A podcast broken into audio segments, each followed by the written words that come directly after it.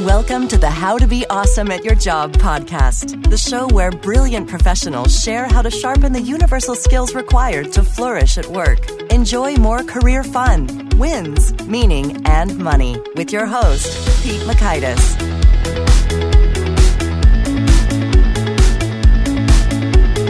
Hello, and thanks so much for joining us here for episode 186 with Dr. Clint Longenecker.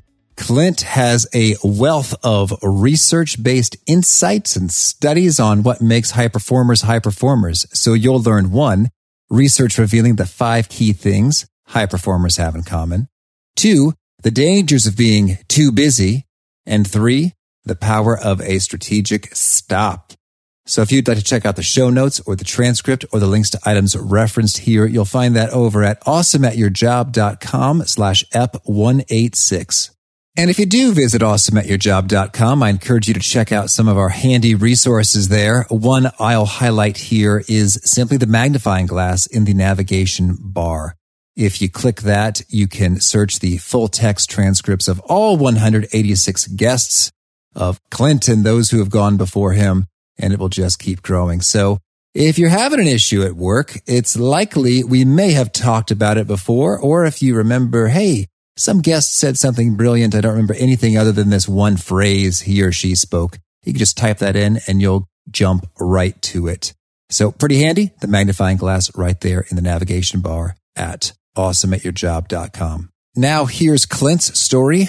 Clinton Oliver Longenecker is an award-winning educator and one of America's leaders in the area of rapid performance improvement and is a distinguished university professor and the director of the Center for Leadership and Organizational Excellence in the College of Business and Innovation at the University of Toledo. He's written three books and has a huge, caring heart. Here's Clint. Clint, thanks so much for joining us here on the How to Be Awesome at Your Job podcast. Thanks, Pete. It's a privilege to be here, and I really appreciate what you do and how you do it. And who doesn't want to be awesome at their job? Come on. Wait, I love, I love that attitude. I sure think it's the only way to go in terms of enjoying it and having fun and making a big impact. And I understand you from my readings about you, you like to make a big impact in your frequent travels to Haiti. What's the story there? Well, uh, that's a great question. I was, uh, my first trip to Haiti was in 1983 or a very, very long time ago. And I took a group of 38 high school and college kids over on a missions trip, and we built a five room schoolhouse in Pointe-Metier, Haiti. And for me, as a, at the time I was 28, I was finishing up my PhD at Penn State University. It was really a life changer, Pete, because although I had traveled quite a bit around the world at a, at a younger age, I had never lived in a village where there was poverty and where there was extreme poverty, where there's food shortages, um, malaria and cholera, and actually people literally starving to death. So it was a perfect time in my life to remember and be reminded first how blessed I am to be an American and to live where I do, and secondly to keep things in perspective, if that makes sense. And what a great introduction, if you would, to, to launch one's career, being reminded of the fact that uh, if I work hard in America, there's a very good chance I can make a good life for myself. But people in other countries, in particular Haiti, uh, it's not necessarily the case. You could work your heart out your every single day, but the opportunities are just not there for such a great percentage of the population there. But I owe Haiti a lot. Uh, my wife Cindy and I were engaged in Haiti, so we go back uh, very frequently, involved with a wide variety of different things: construction projects, well drilling projects, eye clinics, and lots of things. And we've built up a pretty sizable network of people over the years. And uh, Haiti, I owe Haiti a lot. So um, all that to say, it's uh, it's a privilege to be able to share that with you. Oh, well, thank you for doing just that. And it's good stuff. And I'm so glad to hear that you're helping make a great impact in those ways. And so now to kind of shift into the meat of things here, you are known as one of the leading thinkers in the area of rapid performance improvement. And we're all about performance improvement here. And so I'm going to kind of go for broke and try to get a taste of the insights that you've shared across three books here and see just how long that takes us to get some of the goods. So could you maybe just start us off with a bit of a framing of how do you define performance and how do you think about performance just overall? Sure. Well, performance is a, a, a, we use the term like how was your performance? How was her performance? Did we hit the performance goal? So we use performance as a metric. And organizations are kind of quick to say we need better performance for people. And they do rah-rah things and burning platform speeches and they kind of send emails and let's go and all that stuff. At the end of the day, I want to share something with your listeners, and it's a really important equation. And it's an equation from a lot of for a lot of business leaders. It's somewhat uh, not revolutionary, but it makes it easy to focus on the issue of performance. Performance is always a function of three things. Number one, it's a function of talent. Do we have the requisite talent to compete at the highest possible level? Number two, performance is always a function of motivation. So if we couple talent and ability with motivation, now we're starting to move in the right direction. Do people want to work hard? Are there incentives to work hard? Are they do they have ownership in what's going on around them? Do they feel like they are part of the team? All of those things are motivational devices that will help people feel good about plugging into work and doing a good job. And the third part, and it's the biggest part, Pete, and we all know this, your leaders know this too, it's the support function. So do people have the tools that they need, the information that they need, the access that they need, the technology that they need to be able to compete at the highest possible level? So when you find somebody that's not performing really well, you can say, all right, what is it? Is do they not have the talent? Do they not have motivation? Are they don't do they not have the tools that they need to effectively perform their job? Those three things work in concert, and it's a great diagnostic tool when we're trying to figure out how to improve performance. If that makes sense. Okay, that'll do it. So, in summary, it, it comes back to talent, it comes back to motivation and it comes back to support. So if we want to have a, a world class organization that's competing at the highest possible level, we need to make sure that we take care of each of those key variables in this discussion. And if you look at the great organizations out there, they make sure they hire people with talent. They help people upgun their skills all the time. They create a motivational environment where people are engaged and they have ownership. They have skin in the game and they typically reward high performance performance and they want to provide the support necessary for people to compete at the highest possible level. And sometimes it's as simple as having access to a computer code or having a budget that supports or having the necessary information we need to have to be able to perform our jobs. So that's my uh, you know quick take on on the issue of performance. Now to get at performance and to improve it, typically we're going to manipulate or work on or hype up one of those three variables or a couple of them in concert, if that makes sense. Mm-hmm. Certainly. Okay. So that makes sense, sort of adding up in terms of there are three levers to pull to bump up performance. And so then in your classic book, Getting Results, you talk about five absolutes of high performance. So how do those fit into the equation? All right. Th- thanks for the setup. So here's what we found. In uh, a number of years ago, we were approached by a Fortune 500 CEO, and he said, "Look, our organization, we've put a lot of money in a lot of things, but we don't seem to be able to get the results we're looking for." So my colleague Jack Simonetti, who was one of my mentors when I was a young professor and a college student, we basically sat down and we decided to explore the best practices of high performance business leaders across virtually every component of the economy, if you would. So we looked at frontline managers, middle managers, and top level managers. But the key to being part of the 2,000 person sample was they had to be getting great results for at least three to five years. And so we interviewed them, we did a survey work with them, we broke down what they did, and we've subsequently carried the study on over the last 15 years.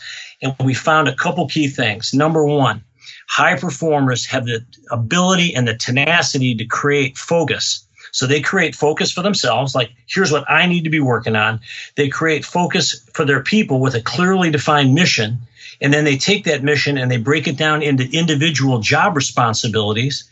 And then last but not least, they have a scorecard, if you would, or metrics that they use to keep people focusing on the proper things. So part one is they, they create focus. Part two, and this is key, they prepare people for battle. They make sure that the people that report to them have the tools, the talent, the technology, and the and the plans necessary to be successful at what they do. So they make sure that they just don't tell people, all right, now go get it done. They take time and effort to make sure that there's a plan for getting it done and that there's processes in place to support that plan. Part number three, they create a climate for high performance. And that means that they constantly coach their people to improve performance. If there's a problem, Pete, out there that's getting in the way of people getting their work done, you know what they do? They systematically attack it and break it down as quickly as possible because they want to make it easier for their people to get their work done. They are constantly measuring and monitoring the performance of their departments so that at the end of the day, when you walk into the organization, you feel this vibration. You feel this sense that people are there and they're excited about what they're doing and they're committed to getting things done. Part four is they create big time or what I call buku people power. They know how to motivate people. They breed trust in the work group. They communicate intensely with each other and they have ownership and engagement in everything that they do. And then the last part of it, the, the fifth uh, absolute, if you would, is this issue of renewal. So they typically renew their people by continuously developing them. They renew their processes by making sure that they're optimal in, in the way they approach business, whether it's the IT platform or workflow in a manufacturing environment. They make sure that the processes are world class and support what they're trying to do. And then this is a big one. They constantly develop and renew themselves to perform at the highest possible level. And what we have found is despite what the literature might tell you in other circles, we have found that high performers uh, in our environment and our studies, they don't typically go crazy and hog wild on 70, 60, 70, 80 hour work weeks. They typically are focused and balanced because they know to be successful in the long haul, you have to have balance between your personal life and your professional life. And if you burn out or you go all in professional, you're going to leave a wake of trouble on your, with your family, with your spouse, with your children and the like. So those were the five absolutes for high performance. When that book came out, I was interviewed by somebody at the Wall Street Journal and they said like what did you learn in this book? What was really amazing? And i said well the biggest thing we learned and you're going to laugh when i tell you this high performing leaders perform the fundamentals with great effectiveness and great success more so than the rest of us and so the person interviewing me said, well, okay, but what else, did, what did you learn that was really earth shattering or big? And I said, you know, the earth shattering part was these folks practice the fundamentals of management and leadership more effectively than others. And the footnote and the supporting point is if you talk to the people that work for them, it's big time stuff that what they do, even though it might seem to an outsider just to be fairly rudimentary stuff. Does that make sense? I hear you. Yes, because as you laid that out, I thought, okay, that makes sense. Okay, yeah, that makes sense. There's nothing that blew my mind. It is like, no way, Clint, you got to be kidding me. It seems like, well, yeah, you know, sure, a great performer should do those things. And so then, so you're saying that the great performers, they don't have any, you know, secret sauce or tactics or hacks up their sleeves so much as they're just nailing these five fundamentals with great consistency and effectiveness. Well put. And, and that's a good way to put it. You know, the secret sauce is practicing the fundamentals. And so at the end of the day, you know, and here's, I'd ask your, your listeners today to think about this. Think of the best leader you've ever worked for. What made, what made her or what made him the best? What was it? And I'd be willing to bet you that their, your list goes something like this. Well, I always knew where I stood with them and they were very clear on where we were going and they gave me information that was useful so I could get my work done and they typically praised me and they didn't hesitate to spend money to send me to a training program. But when I came back, they asked me, Hey, what'd you learn? And would you teach me what you learned? It would go something like that. And they would basically be describing the five absolutes, no question about it. And, and that's the fun part about this, that people have access to the information to be great if we simply take the time to think. But here's the catch. Most of your listeners, and you and I included, if we're not careful, we're running so quickly on a day to day basis that we don't take time to think and to organize and to implement some of those things that we know that we should be doing. Can you relate to that? Oh, I can relate to that. And so maybe can you highlight for us, you know, what are perhaps sort of the most frequently neglected? Oh, I think that that's pretty straightforward. When you ask people, in fact, I have a, a research study in front of me right now that we just are wrapping up, and we ask people this question Hey, what happens to you when you become too busy? So I want to ask your, your listeners again to think about that. So, what happens to you when you become too busy? So here's what we here's what this 1800 sample uh, person sample tells us. When we become too busy, We don't communicate effectively. We typically think short term. Relationships are damaged. We typically step over problems and we ignore difficult situations or conversations because we really don't have time for them. We typically neglect our personal development. And at the end of the day, a lot of stuff goes on in our communication patterns and the way we think and approach problems, if you would. It's all negative stuff when we're too busy. So I would suggest the most important thing for personal effectiveness for most of us is to get our arms around what we're trying to do, where we spend our time on a daily basis and who is holding us accountable to improve our performance. So we've come up with this acronym, and this is talked quite a bit. I discussed this quite a bit uh, in the new book, The Successful Career Survival Guide. I want you to think about Pete. When I tell you this word, uh, what's your reaction? Pete, stop. All right, what would you do if I said, Pete, I want you to stop? What would you do? I would be motionless and, and, look at you. okay, good. And you say, Clint, what are you saying? All right, so good. You would cease mo- moving, if you would. Yes. All right. So now here's what we find. If people are moving too quickly and rushing, most of the things that lead to high performance don't come naturally to most of us.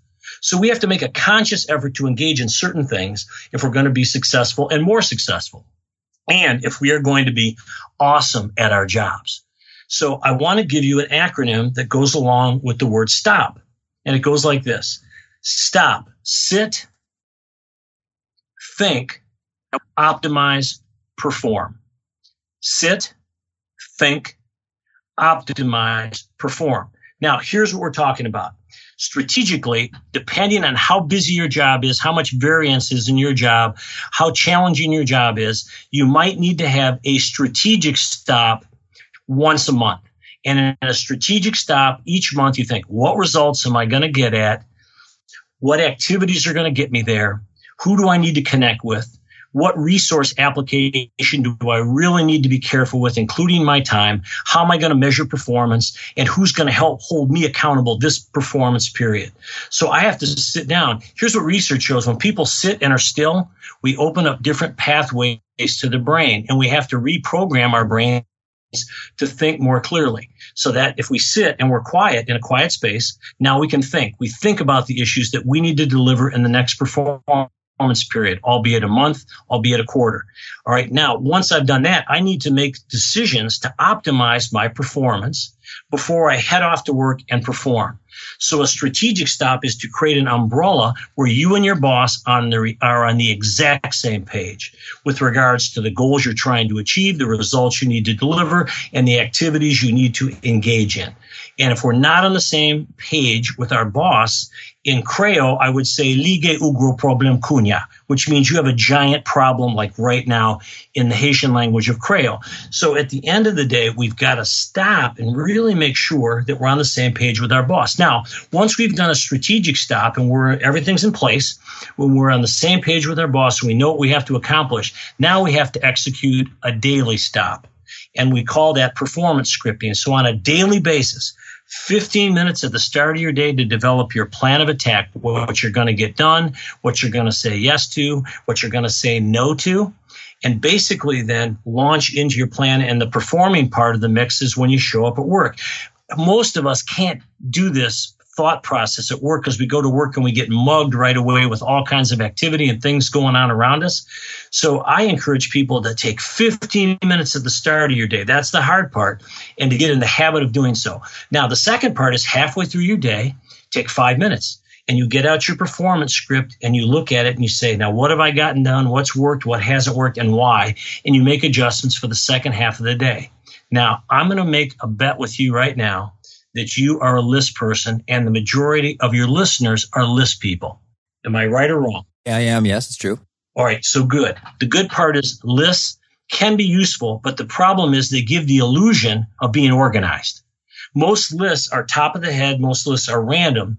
So what we talk about in performance scripting is we're going to make a list of what we want to get done and then what we realistically can get done. And now here's the key. Attach a, a conservative time frame to each activity before you launch into your day. And then you'll find that most of us on a nine hour or 10 hour work workday or an eight hour workday, we're actually loading up and giving ourselves 12 hours worth of work. We're setting ourselves up for frustration, if you would. Yeah. So what we want to do is realistically assess time going into the day, halfway through the day, make adjustments in our schedule, and at the end of the day, take a five minute stop. And the five minute stop at the end of the day is what did you learn? What carries over to the next day? What did you do this day that you shouldn't have done or shouldn't engage in that burn up your time or wasted energy or the like? So all that to say, it comes back to learning how to lead one's work life with intentionality. And you know what? The best part about this is, Pete, everybody in the, who's listening knows how to do this. You know why? Because we all go on vacation. So what, how efficient are most people two and three days before they go on vacation? Oh, perfection. Yeah. Everything's got to be wrapped up. You do it. Bingo. We do not want to go on vacation with the sword of Damocles dangling on a thread above our head. So what we do is we want to make sure that we're organized and we do these things. Now the problem is we come back from vacation, the tsunami of work that is waiting for us rolls over us. We go right back to old techniques. Now here's the beauty of stop. We have found in, in three different studies, if people will go through this technique and develop this habit of planning their days, and strategically engaging in how to set the schedule up in the front end of things, what they want to work on, their personal effectiveness can improve at the low end of 12%, at the high end, 33%, with the average being around 22.3%. Now, here's the catch 25 minutes on a nine hour day is only 4.62% of your day. So I want somebody to make an empirical argument to me that they don't have time to do this. It's a small fraction of your day. It's 5% or less of your day. And by the way, if you work 10 or 12 hours a day, that, that fraction shrinks down to 2 and 3%. Oh, wow. So why would we not become more efficient at planning our day, if you would, and working that process more consistently. And, and some people have highly scheduled and highly structured jobs. A lot of people in professional ranks have a lot of latitude and autonomy in how they organize their day.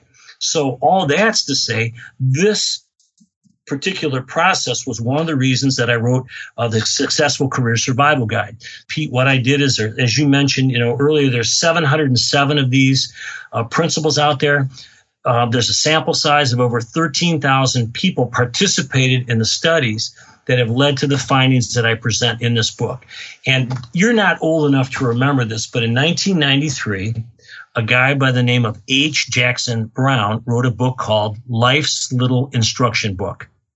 And it was a best selling book, and it was kind of a warm, fuzzy thing. You open it up, and it would say, Wave to kids on school buses, don't buy cheap belts and wallets uh, never rain on somebody else's parade, never buy anybody a fruitcake at, the holidays. It was kind of some tongue in cheek stuff.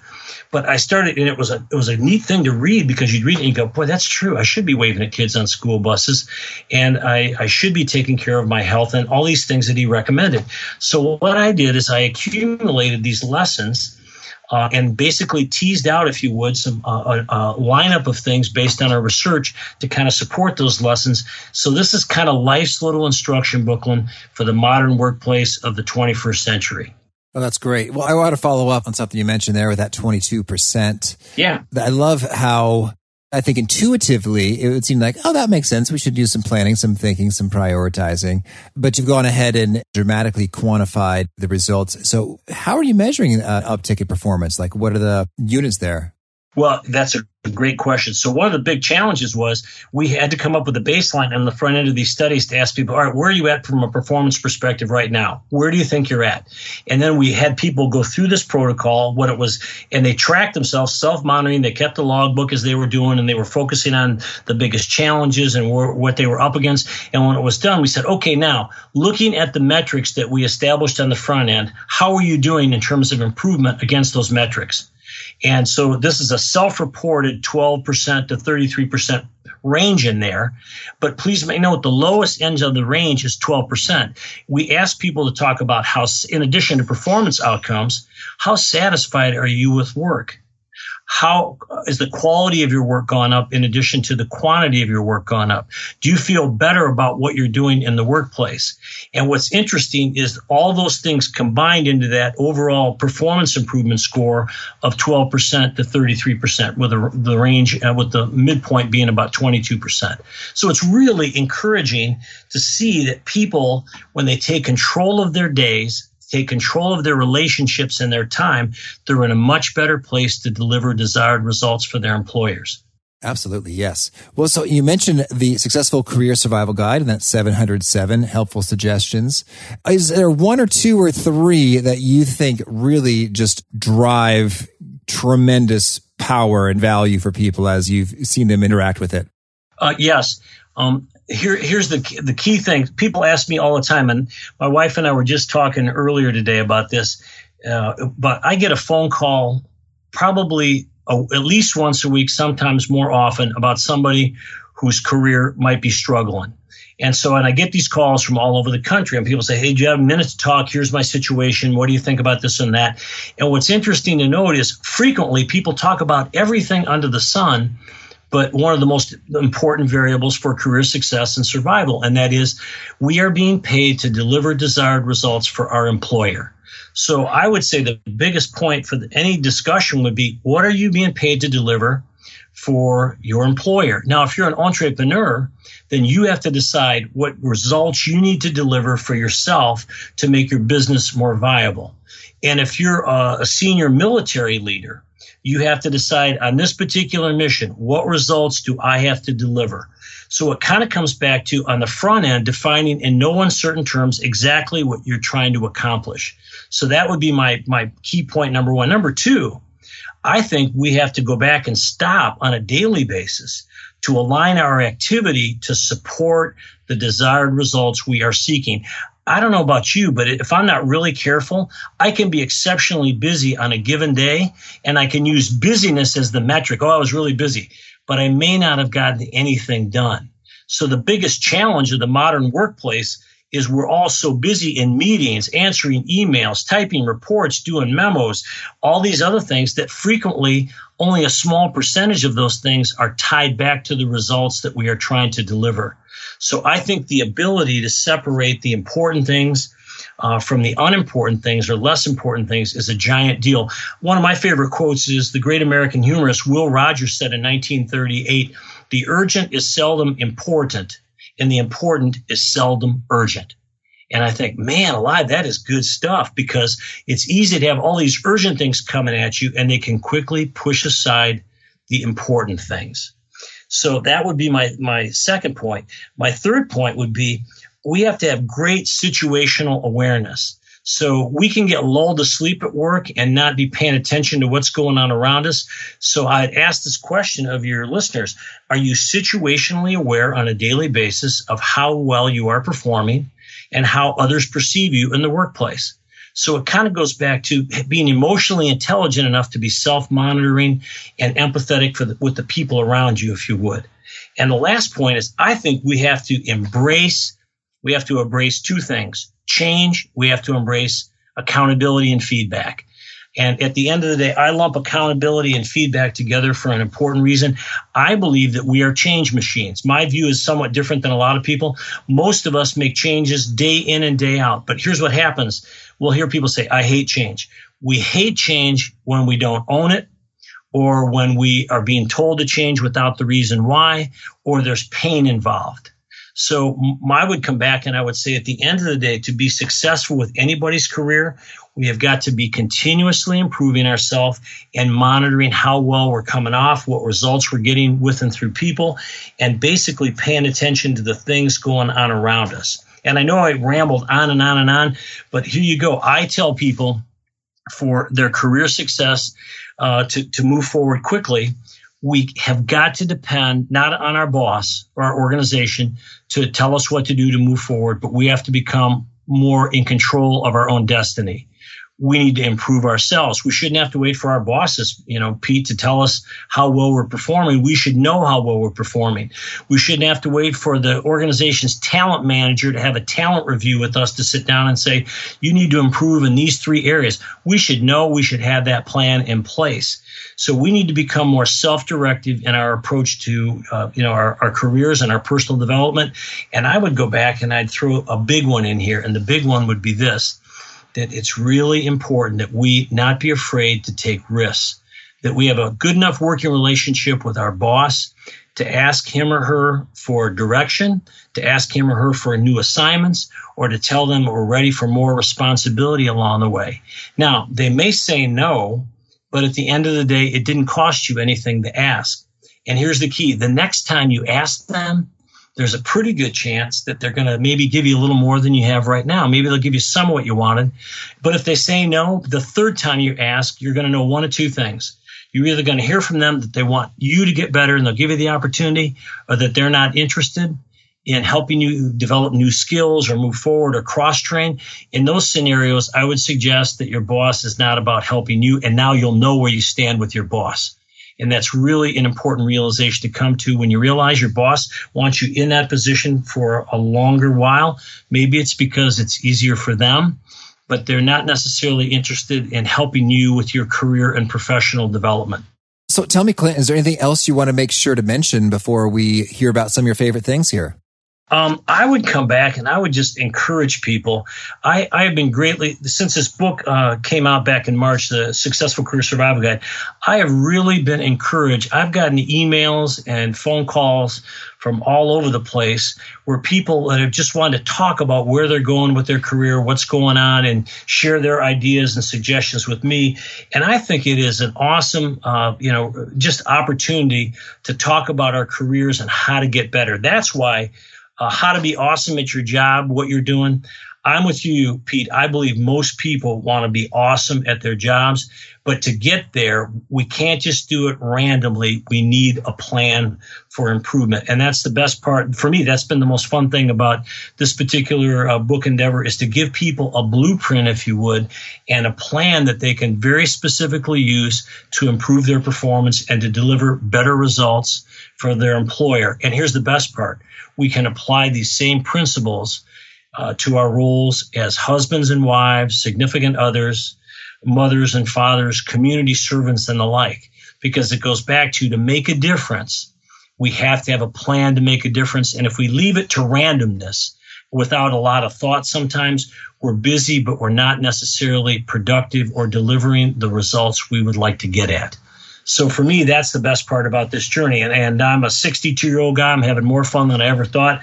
And I have the privilege of working with some of the best leaders in corporate America, entrepreneurial America, and the United States military across all the branches. So I'm learning every day. Mm. All that to say, I'm learning every day. Oh, that is fantastic. Well, thank you. So now could you share with us a favorite quote, something you find inspiring? I'll tell you what, Mark Twain had some, had an awesome quote. He said, the two best days in every person's life is the day they're born and the day they figure out why. Ooh. Now, now tell me the Twainmeister didn't have that nailed down. The two most important days in every person's life are the day that they are born and the day they realize why they are born. So if you were to ask me, Pete, ask me what, what, what's Clint, what's your mission? Go ahead. Clint, what's your mission? I am on earth, Pete, to help other people be successful and to take care of my family, the people around me, my city, my country, and to have a good walk with the Lord. That's it. So it's very focused. I'm about helping other people be successful at what they do. I'm just like you from that perspective. Awesome. Well, thank you. And how about a favorite book? A favorite book. Um, I've got a couple. I think the purpose driven life. I don't know how many of your listeners have heard of that, uh, but it's an excellent book, a good retrospective. It makes you think about life and look in the mirror. And uh, I think that that's a that's a very useful tool in any person's life. All right. And I was just going to ask Nest, how about a favorite tool, something that helps you be awesome at your job? Um, stop. That's not that's not hard. That's the easy question to answer. If I don't stop, I'm running around. I'm busy, but I'm not necessarily effective. So I have found uh, that the whole idea of slowing down and being still and stopping is really important. I had a reporter ask me, uh, Clint, you know, if you could change one thing about what you're doing now, or you would have known something 15 or 20 years ago, what would you have done? I would have, I've always slowed down and thought, but I would have been more systematic about my thinking on a more regular basis. And uh, that's a tool I want to encourage people to sit and think and optimize and then perform. That's it's an invaluable tool to help you realize your full potential. Okay. And how about a favorite habit? A habit for me, um, I get up every day and uh, I have a personal devotion. So I spend some time thinking and then I roll right into my stop. And I always ask myself a couple times a month these three questions. And this might be a useful thing for everybody. All right, what do I need to keep doing this day or this week that's really working? What do I want to keep doing? What do I need to start doing that I should have been doing that I haven't been doing? And then finally, and this is the hard one. Okay, Clint, what do you need to stop doing to be more effective and to stay on task and to not be a nuisance. So the three most important questions that I can ask myself regularly, if you would, what do I need to keep doing? What do I need to start doing? And what should I stop doing to improve my effectiveness? And by the way, footnote, those are great questions to take to work if you're running a meeting to pull your team together and say, Hey, I'm going to walk out of the room right now if you're the leader, and I want you to answer these three questions uh, as a group in my absence. I'll come back in and walk me through what you think as a group, as a work team, as a work unit, what we need to keep doing, stop doing, and start doing. Mm-hmm. That's good. Thank you. And tell me, if folks want to learn more or get in touch, where would you point them? Um, I think they can they can hit me with an email, clinton.longenecker, and that's L O N G E N E C K E R, or you can go to the College of Business and Innovation at the University of Toledo and type on type in faculty and Clint Longenecker will pop up and you can go to my web page. It's probably the easiest way to get at my web page. Okay. And do you have a final challenge or call to action for those seeking to be awesome at their jobs? Well, I would come back and say, you know, Pete, if you, are a big de- personal development person, which is awesome, and that means the people that listen to you are serious about their personal development. So the motivation's already there in the performance equation. So I would go back and say a couple things. One, st- take the time to stop and put together your plans regularly for the use of each and every day. Part, that's for part one. I'd go back on the other side get an accountability partner or a small group of people that you can meet with every two weeks that become your personal board of directors. I'm a big advocate. We know from all our research that the only way people really change is if they have accountability to change. Do I have two more minutes? Because I've got a great oh, example. Oh, sure. I'll do it. Uh, Alan Deutschman wrote a book in 2007 called, and he's got a great title, Change or Die. All right. So, mm-hmm. Alan, Alan, you got my attention. All right. So what he did is a study on coronary bypass. He was a, reporter with Fast Company magazine, and he went off and went to a, a, heart clinic, if you or a heart conference where they were discussing coronary bypass disease because it's a multi-billion-dollar industry. Lots of people have uh, coronary bypass surgeries. Uh, heart disease is prevalent, and they end up shortening their lives significantly. So here's what they found: when people have this surgery, they come out of surgery and they docs meet with them. They give them this protocol. Here's 16 lifestyle behaviors changes you have to make. You have to quit smoking, eat better, get exercise, take your drugs, reduce your stress levels, reduce if you drink alcohol, whiskey, that's got to go from your diet. Well, here's what they found. When people are left to themselves, only one out of nine people can make the necessary changes to avoid a second bypass surgery. One out of nine. This is life and death stuff. Mm-hmm. Here's what they found though that they found if the person has a plan and they have a radical plan that's different from what they've been doing and they have accountability for implementing that plan, that success rate goes up to 77.8% or 8 out of 10. And the primary variable that drives performance improvement is first having that clear plan and a commitment to that plan because they've reframed what they want to do with their life and that they're going to get better. But having a life coach, an accountability partner uh, that they meet with regularly every every week, if you would, till they get through this ramp up of changing behavior, and they found that that's the game changer. And we have found the exact same thing in our research with executives, with frontline supervisors, with middle managers. If there is accountability and a plan, people have a better shot of changing than if they're on their own. And I would I would ask people and encourage people to really think long and hard about, hey, who's holding you accountable to be the best you that you can possibly be? And at the end of the day, that's pretty powerful stuff. Oh, absolutely. Well, I'm a big believer in accountability. So, so valuable. Clint, this has been a real treat. Thank you. Please keep on doing what you're doing and rocking.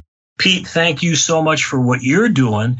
And I want to just say, uh, audience members, thanks for investing in your personal development. And I always say this when I sign off from people I always say, learn large, listen hard, and lead well. God bless everybody, and thank you.